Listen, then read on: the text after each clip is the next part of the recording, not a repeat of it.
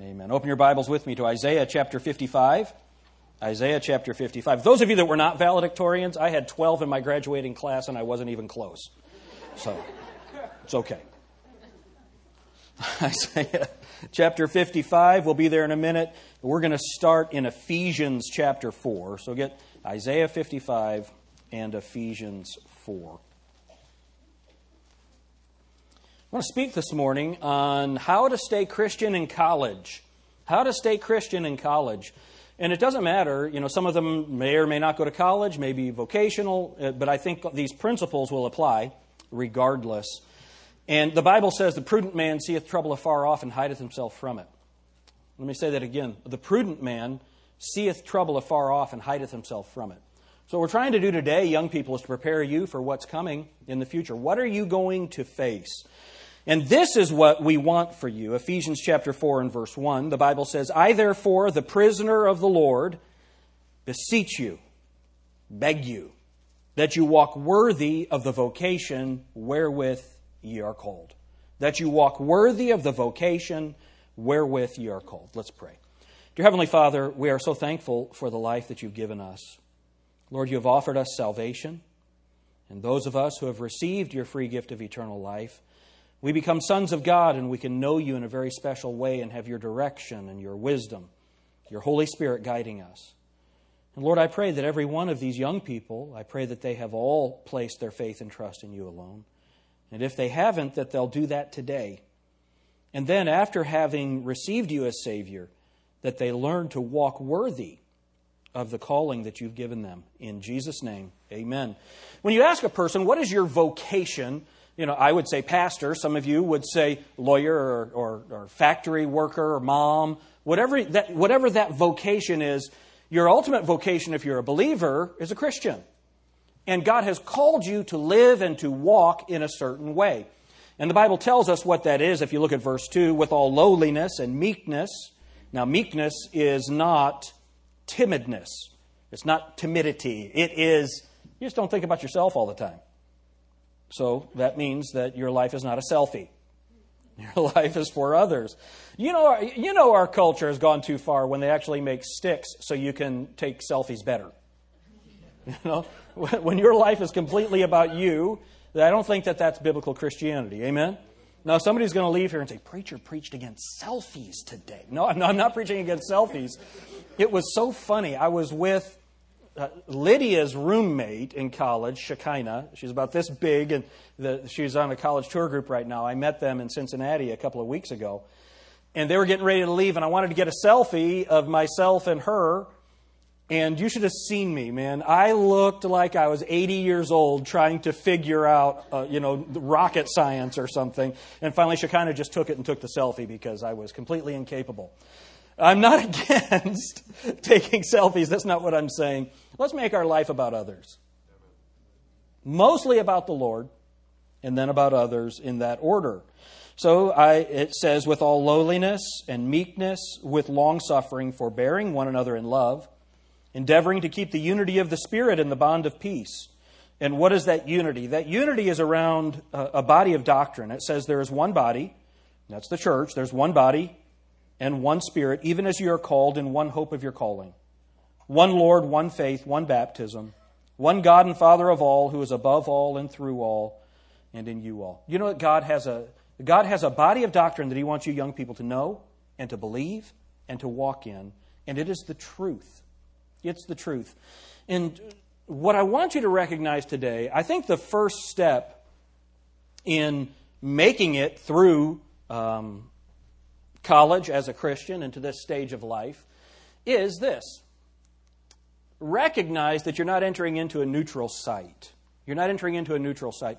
It's interesting. Uh, uh, I think that sometimes we have this idea that when our young people walk into an educational environment, that you have academic objectivity and that the people are just going to, the teachers are just going to present the facts, that they, they don't lace it with their opinion, that, that it, it won't be antagonistic toward your young people.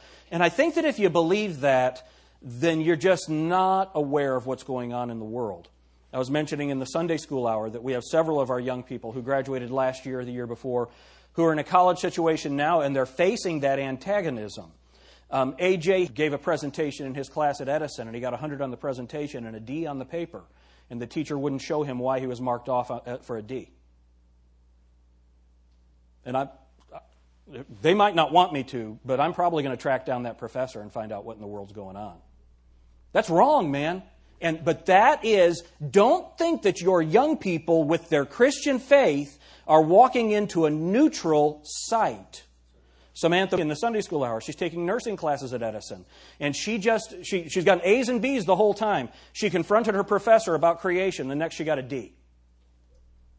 And now she has to take that same professor next semester. That do not think that you are walking into a neutral environment. You are not. They are antagonistic toward the Christian faith. And let me tell you something. It's not because they know more than us. Uh, there are people in this room that, that, that have as much or more education than any person that you'll study under. It's not about education, it's about a worldview. They hate your God. They hate your God, and then they hate everything that you represent if you're going to live in that faith. And that's the world that we live in. So please don't think that you're walking into a neutral environment. You're walking into the realm of the intellectual predator. They, there are some of your professors, not all of them, some of you will have a good Christian professor. Now, let me tell you, that's very rare. But some of you will have a Christian professor, but there are others, and they, they have a, they, they're going to put a target on your back as soon as they find out that you are a Christian. They're intellectual predators. There are others that are looking for Christians who are thinkers and what they're going to do is they're going to bombard you with information that you don't know, that you're not familiar with, to try and overwhelm your understanding of the Bible.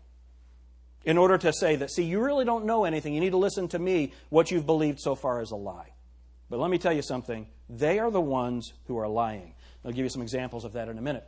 So, first of all, realize that you are walking into the realm of the intellectual predator.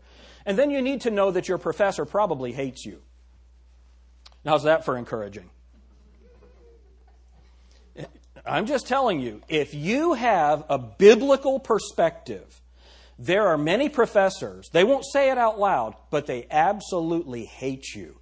They think that you're a bigot, they think you're a homophobe, they think that you are um, dangerous, and they think that your parents are dangerous, and I'll demonstrate that in a minute. Now, you need to hear that. That's the world that we live in, and it's not getting better. Y'all recognize it's not getting better. Amen? That's the world that we live in. So, you young people, that's the world that you're stepping out into. Isn't this encouraging so far?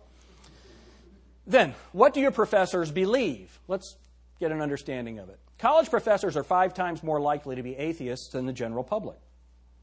Five times. And so these are the people that are influencing the next generation. So here's what happens the, the policymakers, the opinion makers, all of these young people that go to journalism school, and these are the ones they're influenced by atheistic thinking, and then they report information to you from an atheistic perspective. And so you think there are more atheists in our culture than there are. They're not, they're just in positions of influence. Most of America believes that God exists. You need to realize you are not the minority when you go into the school, but compared to your professors, you will be. But as far as the culture, you are not in the minority, but they'll make you feel like you are. More than half of college professors have unfavorable feelings toward evangelical Christians. More than half. And so, immediately when you walk in the room, if you're identified as a Christian, some professors will make you take that stand. How many Christians do we have here? That's what they'll ask. And here's what they'll say You won't be a Christian by the time you're done with my class. Well, I would say, au contraire, my professor. I'm going to be a Christian, and I'm going to be a Christian through eternity. And when you face the God that I worship, you're going to wish that you were. All right. Only 6% of professors say the Bible is actually the Word of God. This is the atmosphere that you're walking into. And this is a recent survey of professors all over the country.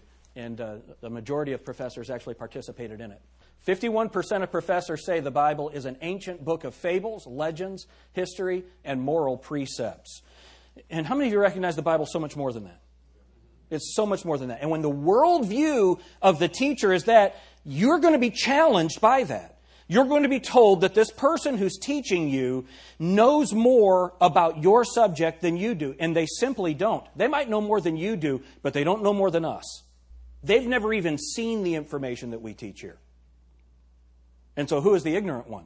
They are. We know their positions. They don't know our positions. They are the uneducated ones when it comes to our truth. All right, this is Daniel Dennett. He teach at, teaches at Tufts University, and he's got a really cool beard but he is influencing these new atheists. And what you need to understand is Dennett is not teaching at the school that you're going to attend, but he's influencing many of the people that you're going to study under. And listen to what he says. They will see me as just another liberal professor trying to cajole them out of some of their convictions. And they are dead right about that. That is exactly, that's exactly what I'm trying to do. This is Richard Rorty. He said, We try to arrange things so that students who enter as bigoted, homophobic, religious fundamentalists will leave college with views more like our own. Is he supposed to be teaching, or is he supposed to be changing the values of his students? He believes he is to change the values of his students. This is Richard Rorty. He is known for the philosophy of pragmatism, and he has influenced all of modern education. Richard Rorty. He also said, So we are going to go right on trying to discredit you. Is, he's talking to the parents. We're trying to discredit you in the eyes of your children, trying to strip your fundamentalist, religious community of dignity, trying to make your views seem silly rather than discussable.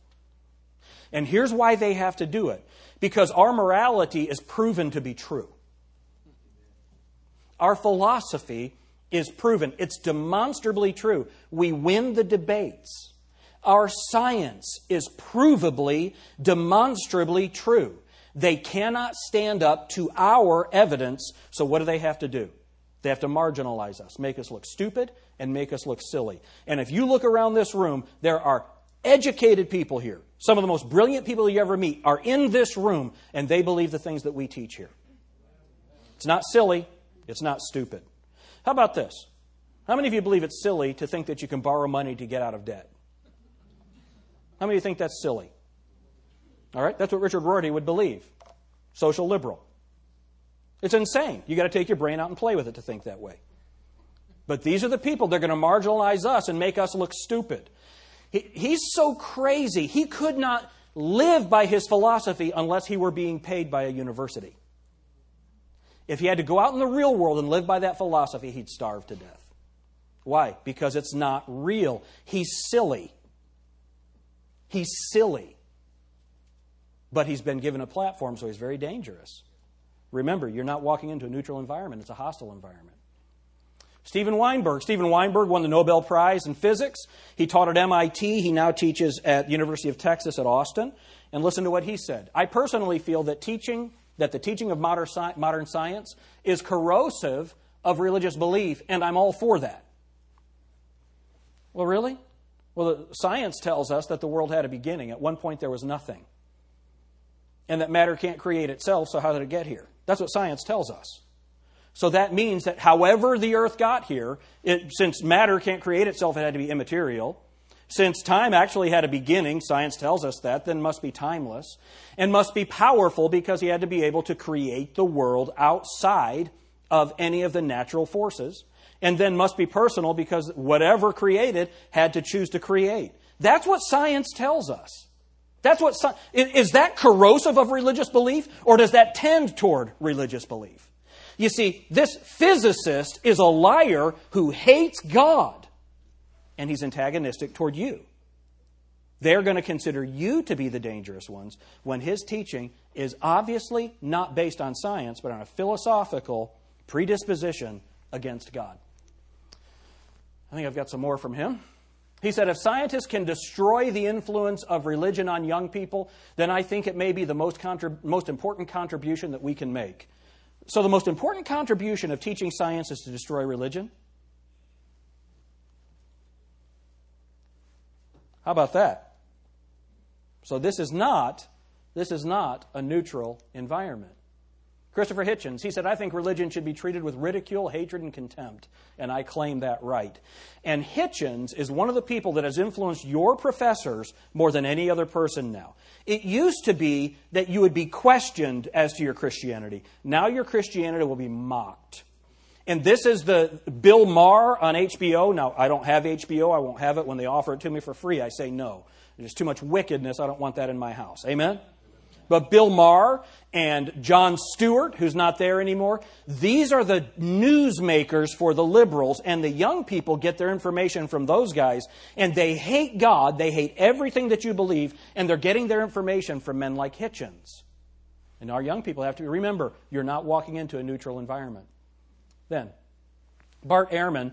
Bart Ehrman went to Moody Bible Institute, and then he went to Wheaton College. At Wheaton, he was taught some false views on the manuscripts of the Bible. He went on to Princeton and became uh, uh, an atheist. He just doesn't believe that you can know the truth. He doesn't believe that, um, that the New Testament is reliable. And so he wrote a book called Misquoting Jesus, which has influenced so many people. He was on the Jon Stewart show. They love him. And he says there are a few things more dangerous than inbred religious certainty. See that inbred? How many of you see that as a derogatory term, inbred? Right? Incestuous, inbred. That's what, this is a college professor. That's what he thinks. Young people, look at me for a minute. That's what he thinks of you. So, there are a few things more dangerous than inbred religious certainty. Now, let me ask you a question. Do you think he's certain of that? See, philosophically, all of Bart Ehrman's arguments break down. I've read his material. He's a brilliant, just a brilliant historian on the text of the New Testament. But his positions are completely wrong. The conclusions that he comes to are demonstrably false. These broad, sweeping statements that he makes, he knows they are not true. I watched two debates that he had one with William Lane Craig and one with um, uh, James White, and they both destroyed him factually and logically. But those guys are not on Jon Stewart. Right? And these are the guys. He teaches at University of North Carolina at Chapel Hill. How about this? Miriam Cooke. She is an Islamic feminist. Now, honestly, how many of you that's, how many, that's the dumbest thing you've heard today? Would you raise your hand? An Islamic feminist. She teaches at Duke. All right? Does she look like an Islamist to you? She said this Islamic feminists are declaring that yes, Islam is the ideal just society. You know, she says that in North Carolina. She's not saying it in Saudi Arabia. Right? I'll bet she drives to work. Islamic feminists are declaring that yes, Islam is the ideal just society. Islamic feminists confront any who threaten their Islamic or local community, whether they be organizations or individual men or Christian, Jewish, or secular women. Well, you don't confront them over there. You'd be dead. They'd kill you. They'd stone you to death. They'd stone you to death just for that picture. Unbelievable. Why? Is this thinking? Now, here's, here's what happens. This is what goes through people's minds. I know this because people say these things to me. Pastor, you're just pulling out extreme things. This is, this is not the way that people really think. Well, evangelicals are by far the most disliked religious groups on campus, according to the, review, the uh, uh, surveys of the professors. Muslims were not liked by 22% of the professors. This means that in the United States, professors are two and a half times more likely to dislike an evangelical student than a Muslim student. So here you have a student, if, he's a, if he is an Islamist, who believes in Sharia, which is Sharia law, who believes that, that homosexuals should be killed and women shouldn't have the, that they are the property of the man.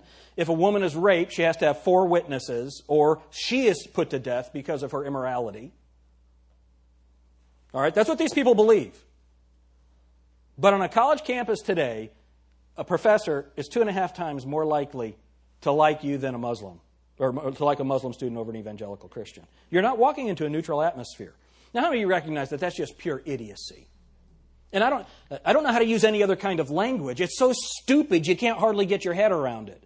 Uh, an Islamic feminist, and she's popular. That teaching, it influences, it pervades the campuses, or campi, depending on how that you want to say that. Here's James Tabor. James Tabor, this is from a, a report from ABC News. James Tabor is the chairman of religious studies at the University of North Carolina at Charlotte. His book challenges many of the beliefs that Christians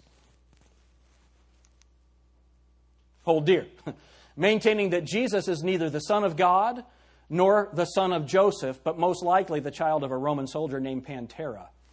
I always thought that was a sports car, not a Roman soldier. It, it, now, where does he get his, his evidence for this? There isn't any. But here, here's his philosophy there are no such thing as miracles. So the virgin birth is impossible. That means he must have had a Roman soldier for a father. Again, listen, these are the people that call you stupid. How many of you realize how dumb that statement is right there? It just it doesn't make any sense. There's no historical evidence for it, and yet he is one of the most influential men in that region on that subject. This is what to expect in college. Remember, you're not walking into a neutral environment. What are we going to do about it? Go to Ephesians chapter 6.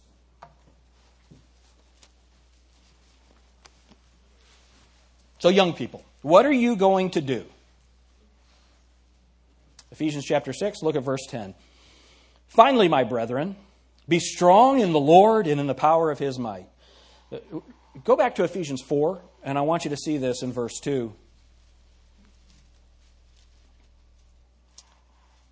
Verse 1 again, I therefore, the prisoner of the Lord, beseech you that you walk worthy of the vocation wherewith you are called. Now look, with all lowliness, with all lowliness. Don't think that you are strong enough to stand against your secular professor. You're just not. You can't you will not win a debate with a man who has prepared himself to destroy your faith. With a woman who's prepared, prepared herself to destroy your faith. Why? You've just not lived long enough. It's really important that you get this. So, what do you need to do? You need to not walk in there arrogantly. You need to walk in there in lowliness. Lowliness. Understanding that your faith is not based on whether or not you can answer the challenge of a 50 year old bully. Because let me promise you something. I'm going to make a really arrogant, bold statement. I can answer his challenges. Call me. I'll answer his challenges. He, won't, he will never say anything to you that I've not heard before. Because I've been listening to these debates and studying these debates and, and being involved in these debates for 35 years. It's really important that you know we have the answers. There are people in this room who know more about that subject than the person who's attacking you. So just because you're not prepared to answer every one of their challenges yet, you need to know that those challenges or those answers do exist and we have access to them. So if you ever hear anything in college that's different than what you have learned here, understand we've heard the challenge, we've looked at the challenge, we've examined the challenge, and we have discerned biblically that they're wrong. We have the answers. It's really important that you get that. Go look back at Ephesians chapter 6.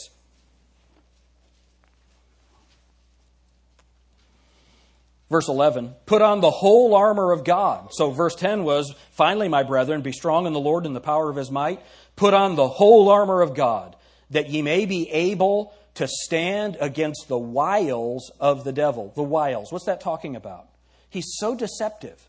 He's so deceptive, and he will come at you through your roommates, through your college professors, through unsaved friends, through uh, infidel friends. Verse 12 For we wrestle not against flesh and blood but against principalities, against powers, against the rulers of the darkness of this world, against spiritual wickedness in high places. Spiritual wickedness in high places. Now, that's specifically dealing with spiritual warfare, but you're going to be dealing with spiritual wickedness in high places, those who are professors. That's what you're going to be dealing with. People who hate your faith, and they are spiritually wicked. Keep your place right here. Uh, no, forget it. We'll just keep going right here. I won't allow myself to be distracted right now. Quit distracting me, folks. All right, now, look at the next verse, verse 13. Wherefore, take unto you the whole armor of God, that ye may be able to withstand in the evil day, and having done all, to stand. You know what we want you to be able to do while you're in school, while you're in vocational school, while you're in the military? Do you know what we want you to be able to do? We want you to be able to stand. Look at the next verse, verse 14. Stand, therefore, having your loins girt about with truth, and having on the breastplate of righteousness, and your feet shod with the preparation of the gospel of peace. Above all, taking the shield of faith, wherewith you will be able to quench all the fiery darts of the wicked, and take the helmet of salvation and the sword of the Spirit, which is the Word of God. Praying always with all prayer and supplication in the Spirit, watching thereunto with all perseverance and supplication for all saints. Now, what is this telling us to do? Okay, young people, here's your, here is the armor of God for you. How are you going to stand? How are you going to walk worthy of the vocation wherewith you have been called? When you get into this atmosphere, look at what it says. Start in verse 14. Stand therefore, having your loins girt about with the truth. Now, what that is, is back then they'd wear long robes, and when they would run or work, they, they would take that, those long robes and they'd pull it up and they'd tie it up in a belt, and that's, that was called a girdle. We use girdles for different things now. As a matter of fact, I could probably use one right now to help me with this suit. But the, the idea of your loins girt, that's just a belt. And the Bible says your loins girt about with the truth. John 17, 17 says, Sanctify them through thy truth. Thy word is truth. So, what this passage is teaching you is all those loose ends of life, tie them up with the word of God. See, you're going to be told there's no such thing as truth. Right? And what are you supposed to ask at that point? Is that true? That's a self defeating statement, isn't it? There's no such thing as truth. Well, is that true? If it's true, then what you just said is false. It's a self defeating statement. And these people are so smart, right? They're so smug. Lovey, he thinks there's truth. and, and, and, it's just a dumb statement. Amen? And so what you need to do, you laugh. When somebody says that, just laugh. Just look at them and say, that's the stupidest thing I've heard today. Mock them. Just mock them. Well, that's not very nice. Well, it's stupid. What are you supposed to do with stupidity? Laugh at it. It's ignorant. Ignorant. Truth does exist. So it says, your feet shod. Then it says, uh, so, verse 14, stand therefore, having your loins girt about with truth, and having on the breastplate of righteousness. The breastplate of righteousness. Your breastplate covers your heart. And you've got to remember that you don't have righteousness of your own. You have Jesus Christ's righteousness. And you put on that righteousness, and it'll protect your heart. The Bible says there's a way that seems right unto a man, but the ends thereof are the ways of death. You know, the culture says follow your heart, right? But the Bible says the heart is deceitful above all things and desperately wicked. Who can know it?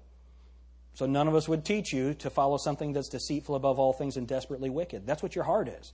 So take on the breastplate of righteousness. Follow Christ's righteousness, not your own, and then you will become a righteous person through the power of Jesus Christ, through the indwelling Holy Spirit.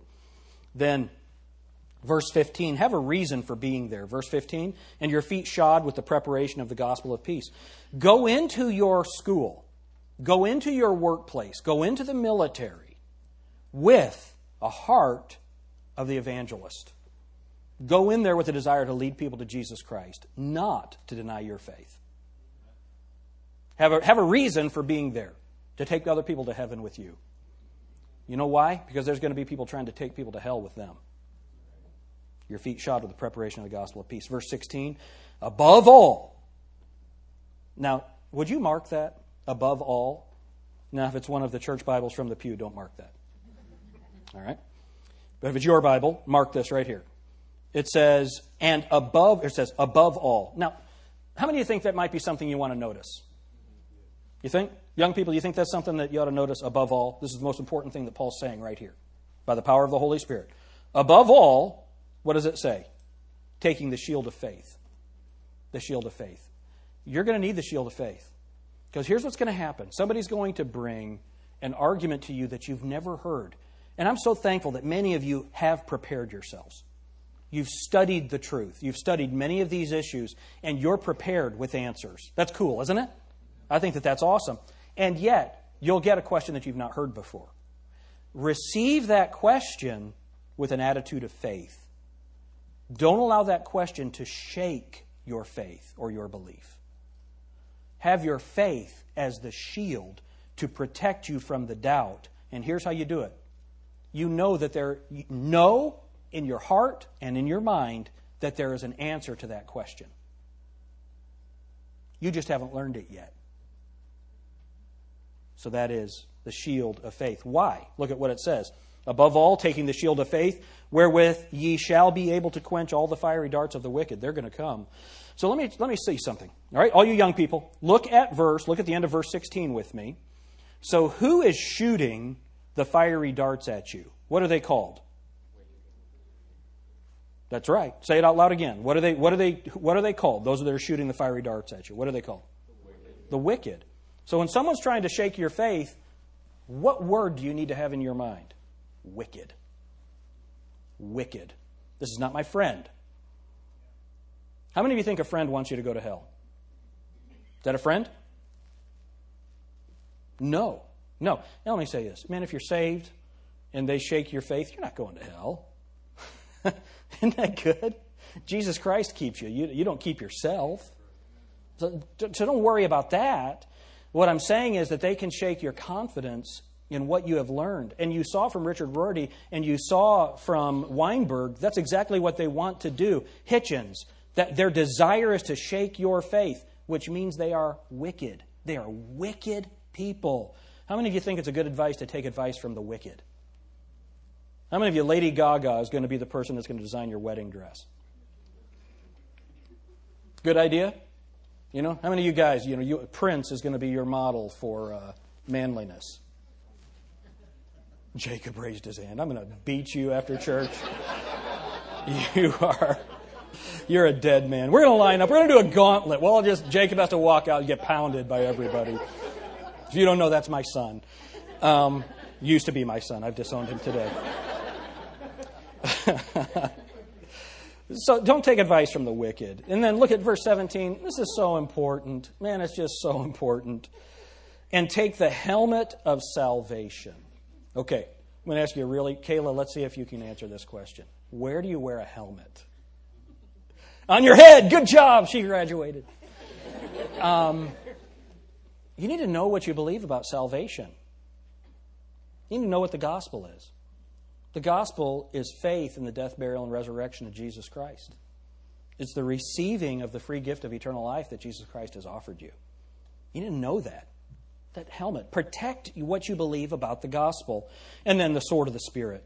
Man, you want to. It's so funny. I had a friend, he, he said that uh, he used to pick up hitchhikers and give them the gospel. And what he'd always do is he'd put his Bible on the seat. And so when they got in, they'd open the door and they'd see, they'd open the door and see the Bible. And he said, this actually happened. People would jump like this when they'd see the Bible. Isn't it amazing how offensive the Bible is to people today? It's offensive. It's supposed to be. It's supposed to be. The Bible says that the Word of God is quick and powerful and sharper than any two edged sword piercing even to the dividing asunder of the joints and marrow, and is a discerner of the thoughts and intents of the heart. So when you pierce somebody with that Bible, if they hate God, it's going to hurt them. Don't let them hurt you. You have the shield of faith. You have the breastplate of righteousness. You have the helmet of salvation. And you're going to take the sword of the Spirit and say, Yeah, that's what you believe? Here, listen to what God said. Yeah, you believe that? Listen to what God said. That's just your interpretation. I didn't interpret it, I just read it. This is what God said. This is what God said. Oh, you're just one of those crazy fanatics. Oh, well, I'm a crazy fanatic for God. You're a crazy fanatic for Satan. Just stand. Just stand. The sword of the Spirit, which is the Word of God. And then verse 18, praying always. Got to pray. During, in that class, during the test, pray, especially if it's a math test. praying always with all prayer and supplication in the Spirit, watching thereunto with all, now look at what it says, perseverance and supplication for all saints. What does that mean? That you're going to persevere, but while you're persevering, you're praying for the believers that are around you. So Nathan is up at Toledo, and he's had to take a stand for the Lord there. Challenged in some classes, he had to take a stand for the Lord there. But there's other believers that have been helped by that. Isn't that right, Nathan? So he, him, he, whatever the grammar is, being willing to take a stand,